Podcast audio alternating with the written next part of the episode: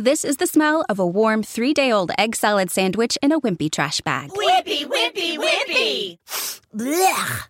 And this is the smell of that same sandwich in a hefty, ultra strong trash bag with new Fabuloso lemon scent. Hefty, hefty, hefty!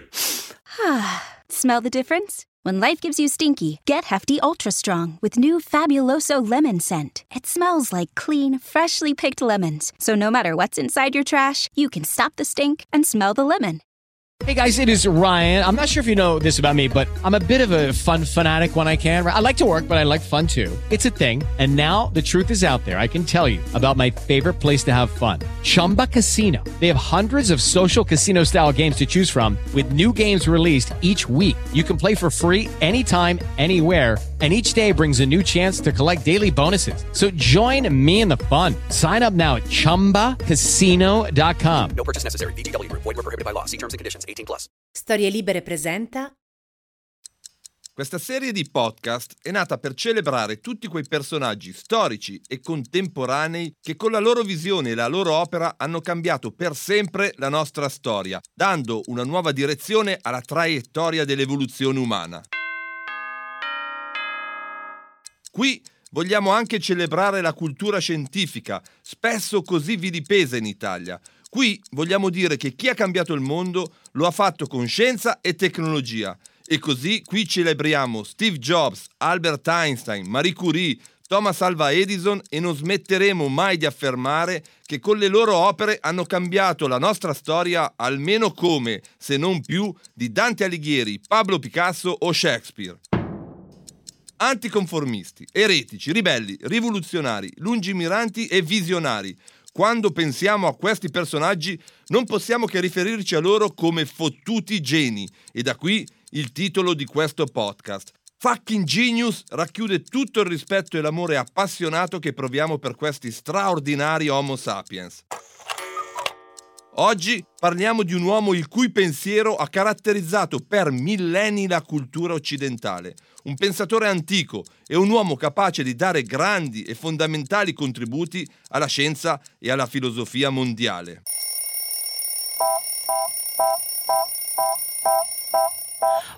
Sono Massimo Temporelli, sono un fisico e da 25 anni mi occupo di diffondere la cultura scientifica, tecnologica e dell'innovazione. Ma non sono qui per parlare di me. Abbiamo un piatto ben più ricco sul tavolo e allora iniziamo ad addentarlo. Questo è Fucking Genius e oggi parliamo del grande Aristotele. In fondo, oggi siamo qui per dare ad Aristotele ciò che è di Aristotele. In molti podcast abbiamo maltrattato questo grande personaggio, proprio perché spesso l'aristotelismo e gli aristotelici sono stati di ostacolo alla diffusione della cultura scientifica moderna. Per esempio, nella puntata dedicata a Galileo Galilei dicevo Ma fermiamoci un attimo e seguiamo Galileo fin dentro le aule universitarie di Padova. Cosa insegnava il giovane professore di matematica? Beh, lezioni classiche, Euclide, Tolomeo e Aristotele. Non poteva fare altro. Questi pensatori erano allineati con la Chiesa e con la cultura del tempo. La Bibbia diceva che il sole si muoveva e la terra stava ferma. Nessuno poteva dire o insegnare il contrario, nemmeno a Padova. O ancora, così trattavo Aristotele nella puntata dedicata ad Isaac Newton. A quel tempo, a Cambridge, gli insegnamenti si basavano principalmente sulla filosofia aristotelica. Anche se a pensarci ora sembra incredibile, tra le mura dell'antica università si professava il modello geocentrico, in cui la Terra è al centro dell'universo e tutti i corpi celesti, compreso il Sole, ci girano intorno. Insomma, Cambridge, a metà del Seicento, al di là del prestigio e della caratura dei suoi insegnanti, era una pesante e polverosa istituzione di conservatori. Proprio così, per contrapposizione ad altri innovatori e per uno strano gioco delle parti, qui abbiamo sempre associato ad Aristotele la parola conservatorismo. Ma oggi è giunto il momento di restituire dignità a questo fottuto genio, inserendolo nella classifica dei più grandi innovatori della storia, perché la sua attività filosofica e scientifica fu davvero monumentale. Aristotele fu in grado di spaziare dalla metafisica alla fisica, dalla biologia alla psicologia, dall'etica alla retorica e alla logica, tutte discipline in cui ebbe incredibili intuizioni e di cui organizzò in modo sistematico il pensiero e il linguaggio. Aristotele creò un vero e proprio corpus culturale, capace di spiegare e interpretare il mondo per molti secoli. Insomma, oggi diamo ad Aristotele quello che è di Aristotele, la genialità, una fottuta genialità.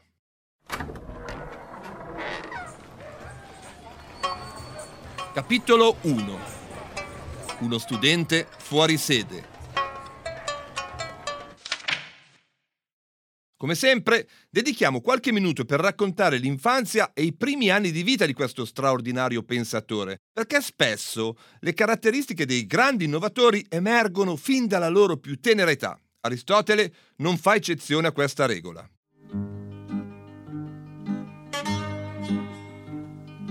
Aristotele nacque nel 384 a.C.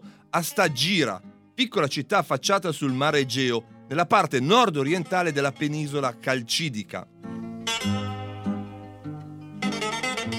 La regione a quell'epoca era contesa tra gli ateniesi e l'emergente potenza della Macedonia.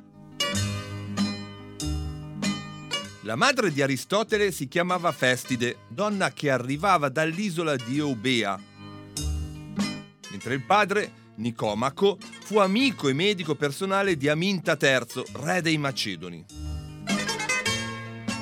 Fu per questo, molto probabilmente, che Aristotele visse per i primi anni della sua vita anche a Pella, la capitale del regno macedone.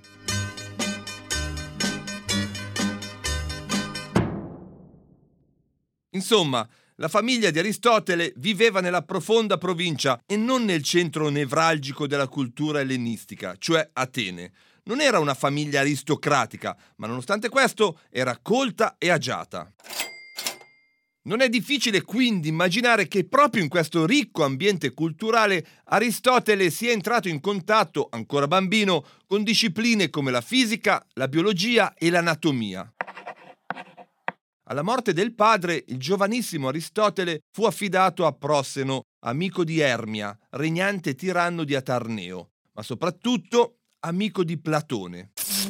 Come vedremo, il grande filosofo sarà fondamentale per la vita, il pensiero e l'opera di Aristotele. Ma fermiamoci un attimo a queste due prime relazioni, quella con Prosseno, il suo tutore, e quella con Ermia di Atarneo. Il nostro fottuto genio resterà legato a queste due figure per tutta la vita, tanto che alla morte del suo tutore Aristotele ne adottò addirittura il figlio. L'affetto e il legame per Ermia si cementificò invece quando Aristotele sposò sua figlia, Tizia. Ma non è ancora il momento di raccontare questa parte della storia. Ora torniamo al tempo in cui Aristotele, ancora ragazzino, lasciò la casa del suo tutore, Prosseno, per raggiungere la prestigiosa accademia fondata da Platone. Immaginatelo così, come un giovane studente fuori sede che dalla provincia estrema dell'impero giunge nel centro nevralgico della cultura di quel tempo, la città di Atene. Capitolo 2 Alla scuola di Platone Oggi spesso si contrappone Aristotele a Platone in effetti, tra i due filosofi e i loro rispettivi modi di interpretare il mondo ci sono davvero grandi differenze, ma è innegabile che Aristotele fu molto legato al suo maestro. Dopotutto, rimase nella sua scuola per ben vent'anni e scriveva di Platone come un uomo che i malvagi non hanno nemmeno il diritto di lodare. Platone era più vecchio di Aristotele di circa 40 anni e come ricorderete ebbe come maestro il grande filosofo Socrate.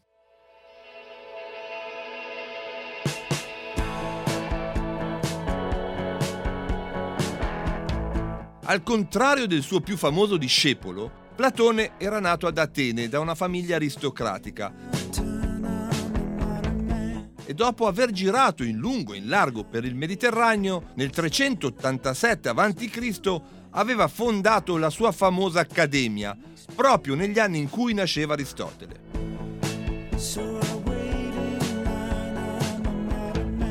La sua fu la prima accademia della storia, un luogo di discussioni, confronti e conferenze a cui partecipavano gli stessi allievi, guidati da Platone o dagli allievi più anziani, oppure ancora da saggi di passaggio dalla capitale greca. Lo so, starete pensando, ehi, ma questa puntata non è dedicata a Platone. Vero, ma per capire la grandezza di Aristotele dobbiamo partire dal suo maestro e dal pensiero che poi il nostro fottuto genio, disobbediente come tutti i grandi pensatori, metterà in discussione per donare all'umanità una nuova filosofia e un nuovo modo di intendere le cose e il mondo. Riassumendo e semplificando al massimo, come i filosofi presocratici e il suo maestro Socrate, Platone era interessato all'immutabilità delle cose. Su questa via ricercava e studiava sempre e insistentemente qualcosa che fosse eterno, che fosse universale, escludendo quindi dai suoi ragionamenti tutti i cambiamenti e i fenomeni che avvenivano nel mondo reale. Ecco sì, Platone era interessato a quello che è stato chiamato il mondo delle idee, puramente astratto e speculativo, e non al mondo reale e ai suoi tanti, continui e concreti mutamenti.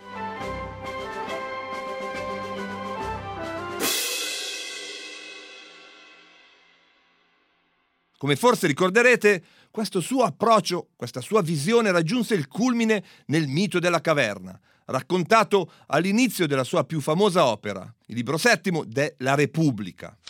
L'intera sua accademia era fondata su questa visione del mondo, su questa filosofia, e proprio dentro questo ambiente il diciassettenne Aristotele iniziò la sua carriera di filosofo, scienziato e grande pensatore. A dire il vero, non era per nulla scontato che un provinciale non aristocratico come Aristotele entrasse nell'Accademia di Platone, Infatti, come scrive Mario Vegetti nel suo bellissimo libro Incontro con Aristotele, l'Accademia non era un'istituzione universitaria alla quale ci si potesse iscrivere, somigliava piuttosto a un club o nel linguaggio dell'epoca a un'etairia aristocratica, nella quale fervevano al tempo stesso una passione per gli studi filosofici e scientifici, in particolare matematici, e un'altrettanta viva passione politica. Nessuno entri che non sia geometra. Era l'intimidazione che campeggiava metaforicamente sulla porta dell'Accademia ateniese, ma avrebbe anche potuto esserci scritto nessuno entri che non sia di Atene o aristocratico. Eppure Aristotele riuscì ad entrarci. Forse ci riuscì grazie alla sua grande intelligenza, o forse, più semplicemente, perché era raccomandato dal suo tutore Prosseno, o ancora più probabilmente perché amico del regnante Ermia.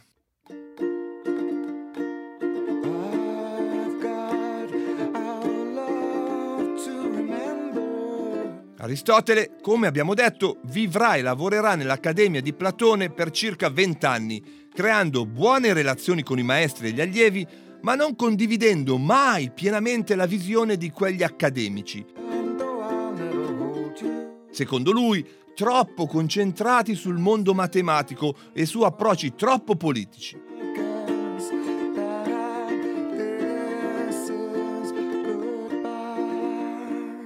Questo pensiero si farà più solido e chiaro negli anni successivi, quando Aristotele fonderà la sua scuola e il suo pensiero, allontanandosi dall'approccio di Platone. Diamo dunque un addio alle idee, non sono altro che cinguettii, anche se esistono, non contano nulla per il Logos.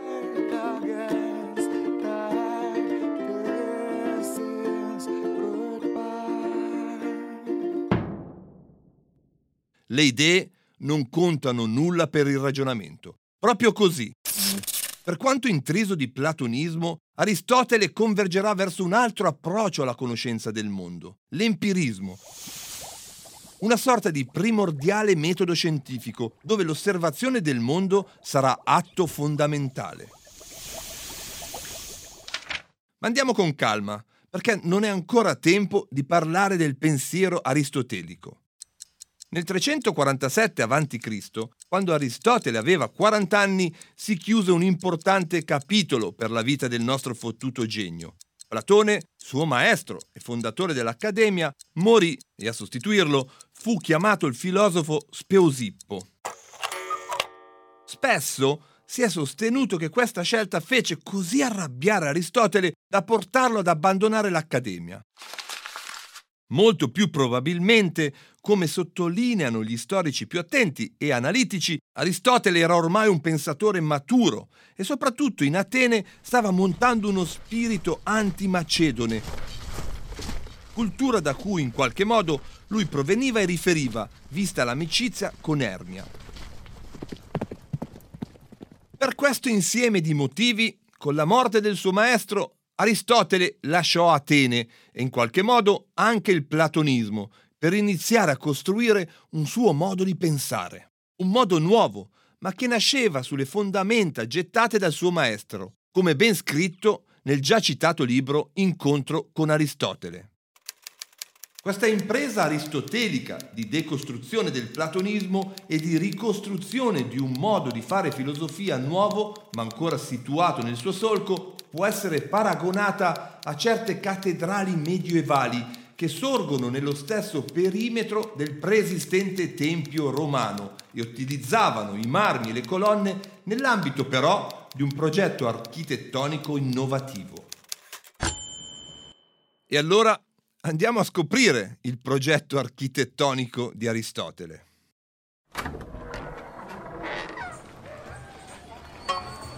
Capitolo 3 Un grande conquistatore, un grande maestro. Appena dopo aver abbandonato Atene e l'Accademia platonica, Aristotele raggiunse, anzi tornò ai territori governati dall'amico e tiranno Ermia, muovendosi in particolare tra Asso e Atarneo, sulle attuali coste della Turchia. Aristotele in realtà non lasciò Atene da solo, lo seguirono alcuni suoi compagni accademici, in particolare Erasto, Corisco e Senocrate. In quei luoghi dell'Asia minore, Aristotele e i suoi compagni si fermarono per tre anni, insegnando e portando avanti ragionamenti filosofici presso alcune comunità platoniche di quelle terre. E proprio in quegli anni il nostro fottuto genio prese in moglie Pizia, figlia di Ermia.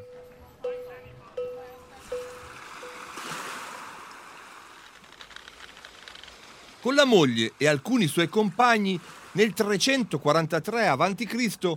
Aristotele si spostò a Mitilene sull'isola di Lesbo, a poche miglia nautiche dalle città costiere dove aveva vissuto fino a quel momento. Appena arrivato però gli fu chiesto di trasferirsi a Miezza per un compito davvero prestigioso. Avrebbe dovuto occuparsi dell'educazione del figlio di Filippo II, il re della Macedonia. Stiamo parlando ovviamente del giovane Alessandro, quell'Alessandro, Alessandro Magno, il grande conquistatore, che però, essendo nato nel 356 a.C., all'epoca in cui venne affidato ad Aristotele, aveva solo 13 anni. Era quindi poco più di un bambino da educare alla vita e alla leadership. E chi poteva occuparsene meglio del grande Aristotele? Fu così che il nostro fottuto genio divenne il maestro di uno dei personaggi più influenti e importanti della storia.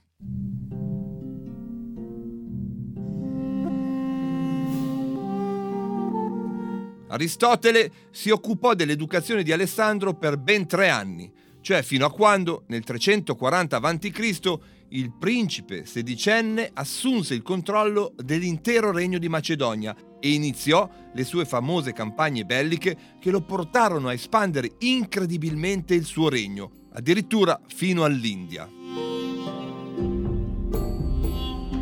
Durante questi anni il nostro fottuto genio cercò di insegnare al giovane principe le cose che lui più amava, ovvero le scienze naturali, la storia dell'arte e della musica e le basi fondanti della cultura di lingua greca. In particolare Omero e la sua opera più conosciuta, l'Iliade, che il conquistatore si portò dietro durante le sue campagne più importanti. Queste erano tutte conoscenze che Aristotele riteneva fondamentali per la formazione di un grande leader, di un grande condottiero e futuro re. Tuttavia, sembra che non proprio tutte queste lezioni e più in generale questo approccio sobrio e sofisticato furono apprezzati dal futuro grande conquistatore. Allievo e maestro restarono comunque in buoni rapporti per lungo tempo, anche se qualche decennio dopo la partenza di Alessandro per le sue conquiste, i due iniziarono a diffidare l'uno dell'altro. Addirittura alcune fonti riportano che Aristotele, offeso e arrabbiato per una pena inflitta da Alessandro ad un suo stretto parente, avesse tramato alle sue spalle per farlo avvelenare. Al di là di questo, una cosa è certa.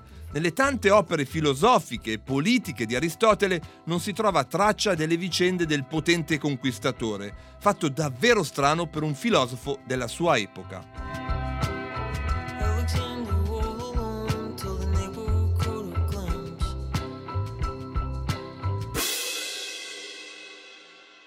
Comunque, dopo il suo compito di precettore di Alessandro, Aristotele tornò per qualche anno al suo paese natale, Stagira. Poi anche quel capitolo in terra macedone si chiuse per sempre. Infatti, dopo quasi 12 anni di assenza dalla metropoli greca, il nostro fottuto genio fece ritorno ad Atene, ormai nelle mani di Alessandro Magno e quindi non più pericolosa per chi, come lui, era di cultura macedone.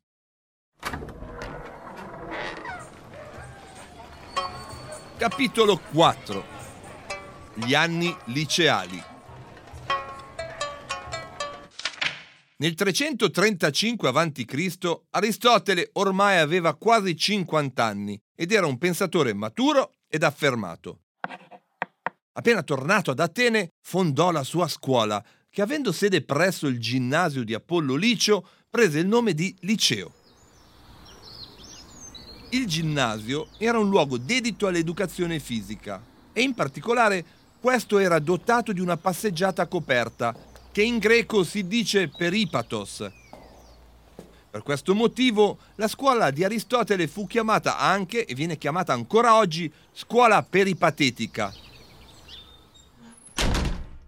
Oggi chiunque ami camminare mentre ragiona e pensa viene chiamato peripatetico. Io sono uno tra quelli. E voi?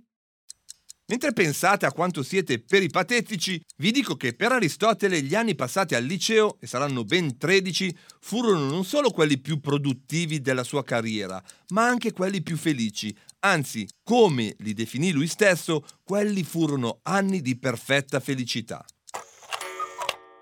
Aristotele fondò la sua scuola perché, in primo luogo, come abbiamo già detto, fin dai tempi delle frequentazioni dell'Accademia platonica si sentiva distante dalla filosofia del suo maestro e dei suoi più diretti discepoli.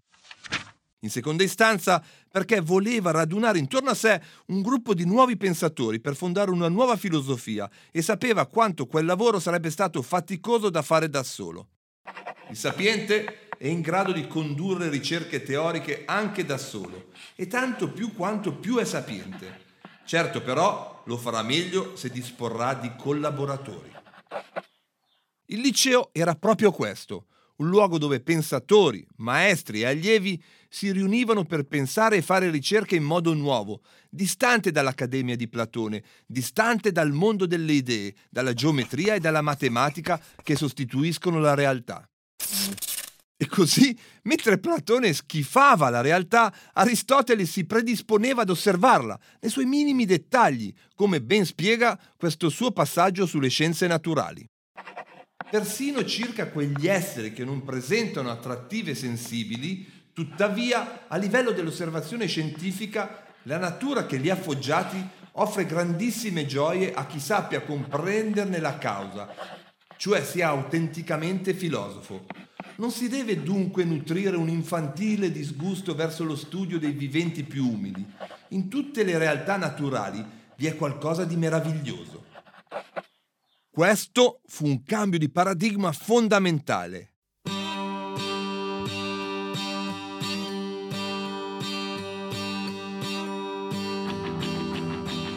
Questi sono i primi gemiti della scienza, i primi segnali che qualcosa nella pancia dell'umanità si sta muovendo. Ed è la voce di Aristotele a dircelo. Proprio così. Per lui il punto di interesse è il mondo vero, quello dei sensi, quello misurabile diremmo oggi. Ma Aristotele fece di più. Infatti il nostro fottuto genio non credeva in un sapere universale, in un linguaggio che potesse spiegare tutto, credeva in un approccio nuovo e completamente diverso. E così, all'interno del suo liceo, con i suoi compagni, Aristotele diede forma alla nostra cultura e alle strutture disciplinari che ancora oggi governano il nostro mondo.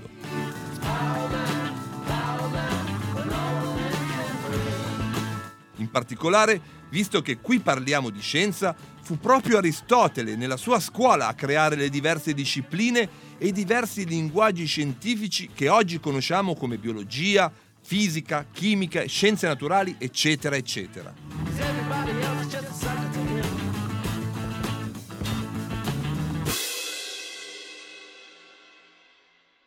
Purtroppo, nel momento di massima esaltazione intellettuale, la storia si mise di traverso e nel 323 a.C. Alessandro Magno morì, creando grandi rivoluzioni nello scacchiere del Mediterraneo e obbligando Aristotele ancora una volta a lasciare Atene e il suo liceo.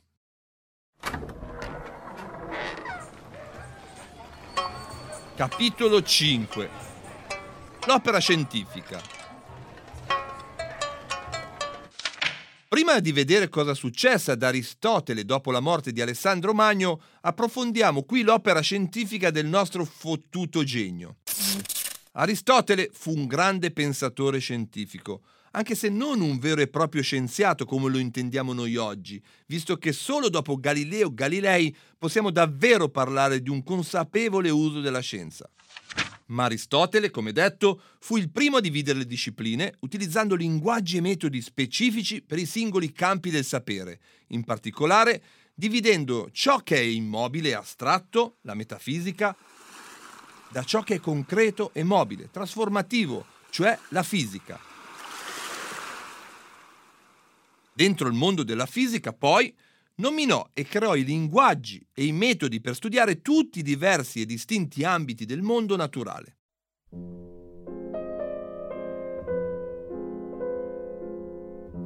Nonostante tutto questo, la sua visione del mondo e dei fenomeni naturali, se paragonata alla nostra, era ancora ingenua.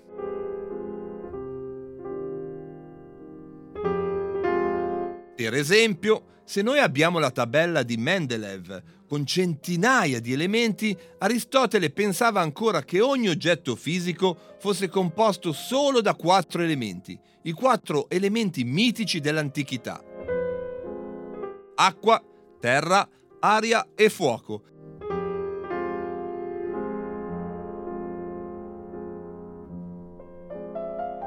A proposito di questo, fu sempre lui a osservare e scrivere che il mondo naturale può essere diviso tra oggetti inanimati, come le pietre ad esempio, e oggetti animati, come le piante, gli animali e gli uomini.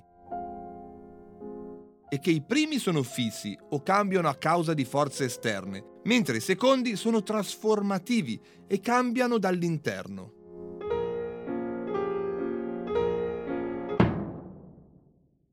Queste osservazioni sono una conquista che oggi può sembrare banale, ma che in realtà fu fondamentale per iniziare a mettere ordine al nostro mondo, al nostro universo.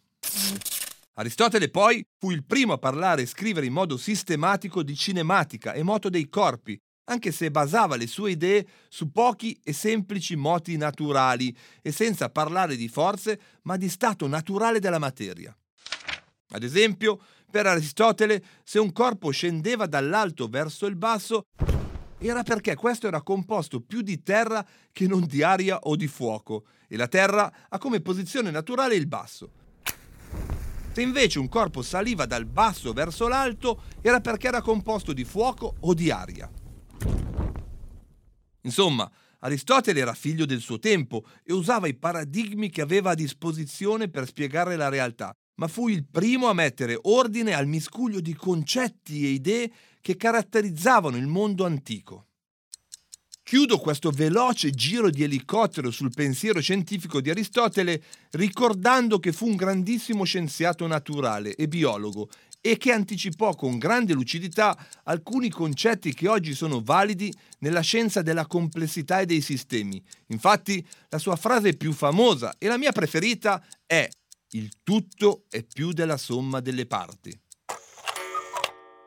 Grande Aristotele.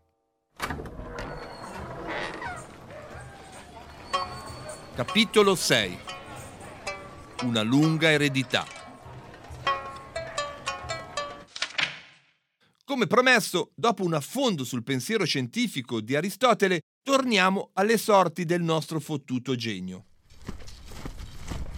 Nel 323 a.C. Alessandro Magno morì, ponendo fine a una dominazione macedone che aveva caratterizzato per quasi due decenni non solo l'area mediterranea, ma anche buona parte dell'Asia.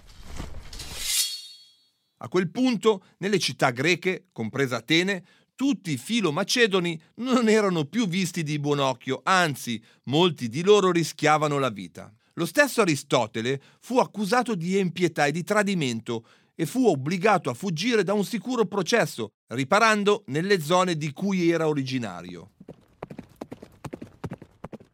Aristotele disse agli amici e ai discepoli della sua scuola che fuggiva dalla città per non dare occasione agli ateniesi di peccare per la seconda volta contro la filosofia, una frase che sarebbe entrata nella storia.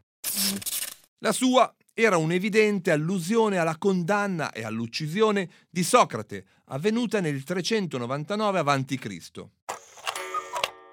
Il grande filosofo, infatti, era stato accusato di corrompere i giovani insegnando dottrine che portavano il disordine sociale e di non credere negli dei della città, tentando di introdurne di nuovi. Ecco, Aristotele non voleva certo fare la sua stessa fine. Purtroppo questa trasferta, questo esilio, non durò molto Infatti, l'anno successivo, nel 322 a.C., Aristotele morì di una malattia allo stomaco all'età di 62 anni.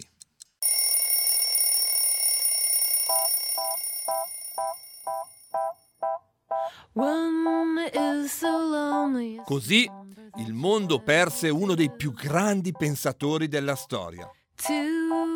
Ma la sua eredità, le sue idee caratterizzeranno per quasi due millenni il pensiero occidentale. Io sono Massimo Temporelli e vi aspetto per la storia del prossimo fottutissimo genio. Viva Aristotele! Viva fucking genius! Tornate a trovarci qui su storielibere.fm. Una produzione storielibere.fm di Gianandrea Cerone e Rossana De Michele. Coordinamento editoriale Guido Guenci. This is the smell of a warm three day old egg salad sandwich in a wimpy trash bag. Wimpy, wimpy, wimpy! Blech. And this is the smell of that same sandwich in a hefty, ultra strong trash bag with new Fabuloso lemon scent. Hefty, hefty, hefty! Smell the difference? When life gives you stinky, get Hefty Ultra Strong with new Fabuloso lemon scent. It smells like clean, freshly picked lemons. So no matter what's inside your trash, you can stop the stink and smell the lemon. Judy was boring. Hello. Then Judy discovered ChumbaCasino.com. It's my little escape. Now Judy's the life of the party. Oh, baby, Mama's bringing home the bacon. Whoa, take it easy, Judy. The Chumba life is for everybody. So go to ChumbaCasino.com and play over 100 casino style games. Join today and play for free for your chance to redeem some serious prizes. ChumbaCasino.com. No purchase necessary. Void where prohibited by law. 18 plus terms and conditions apply. See website for details.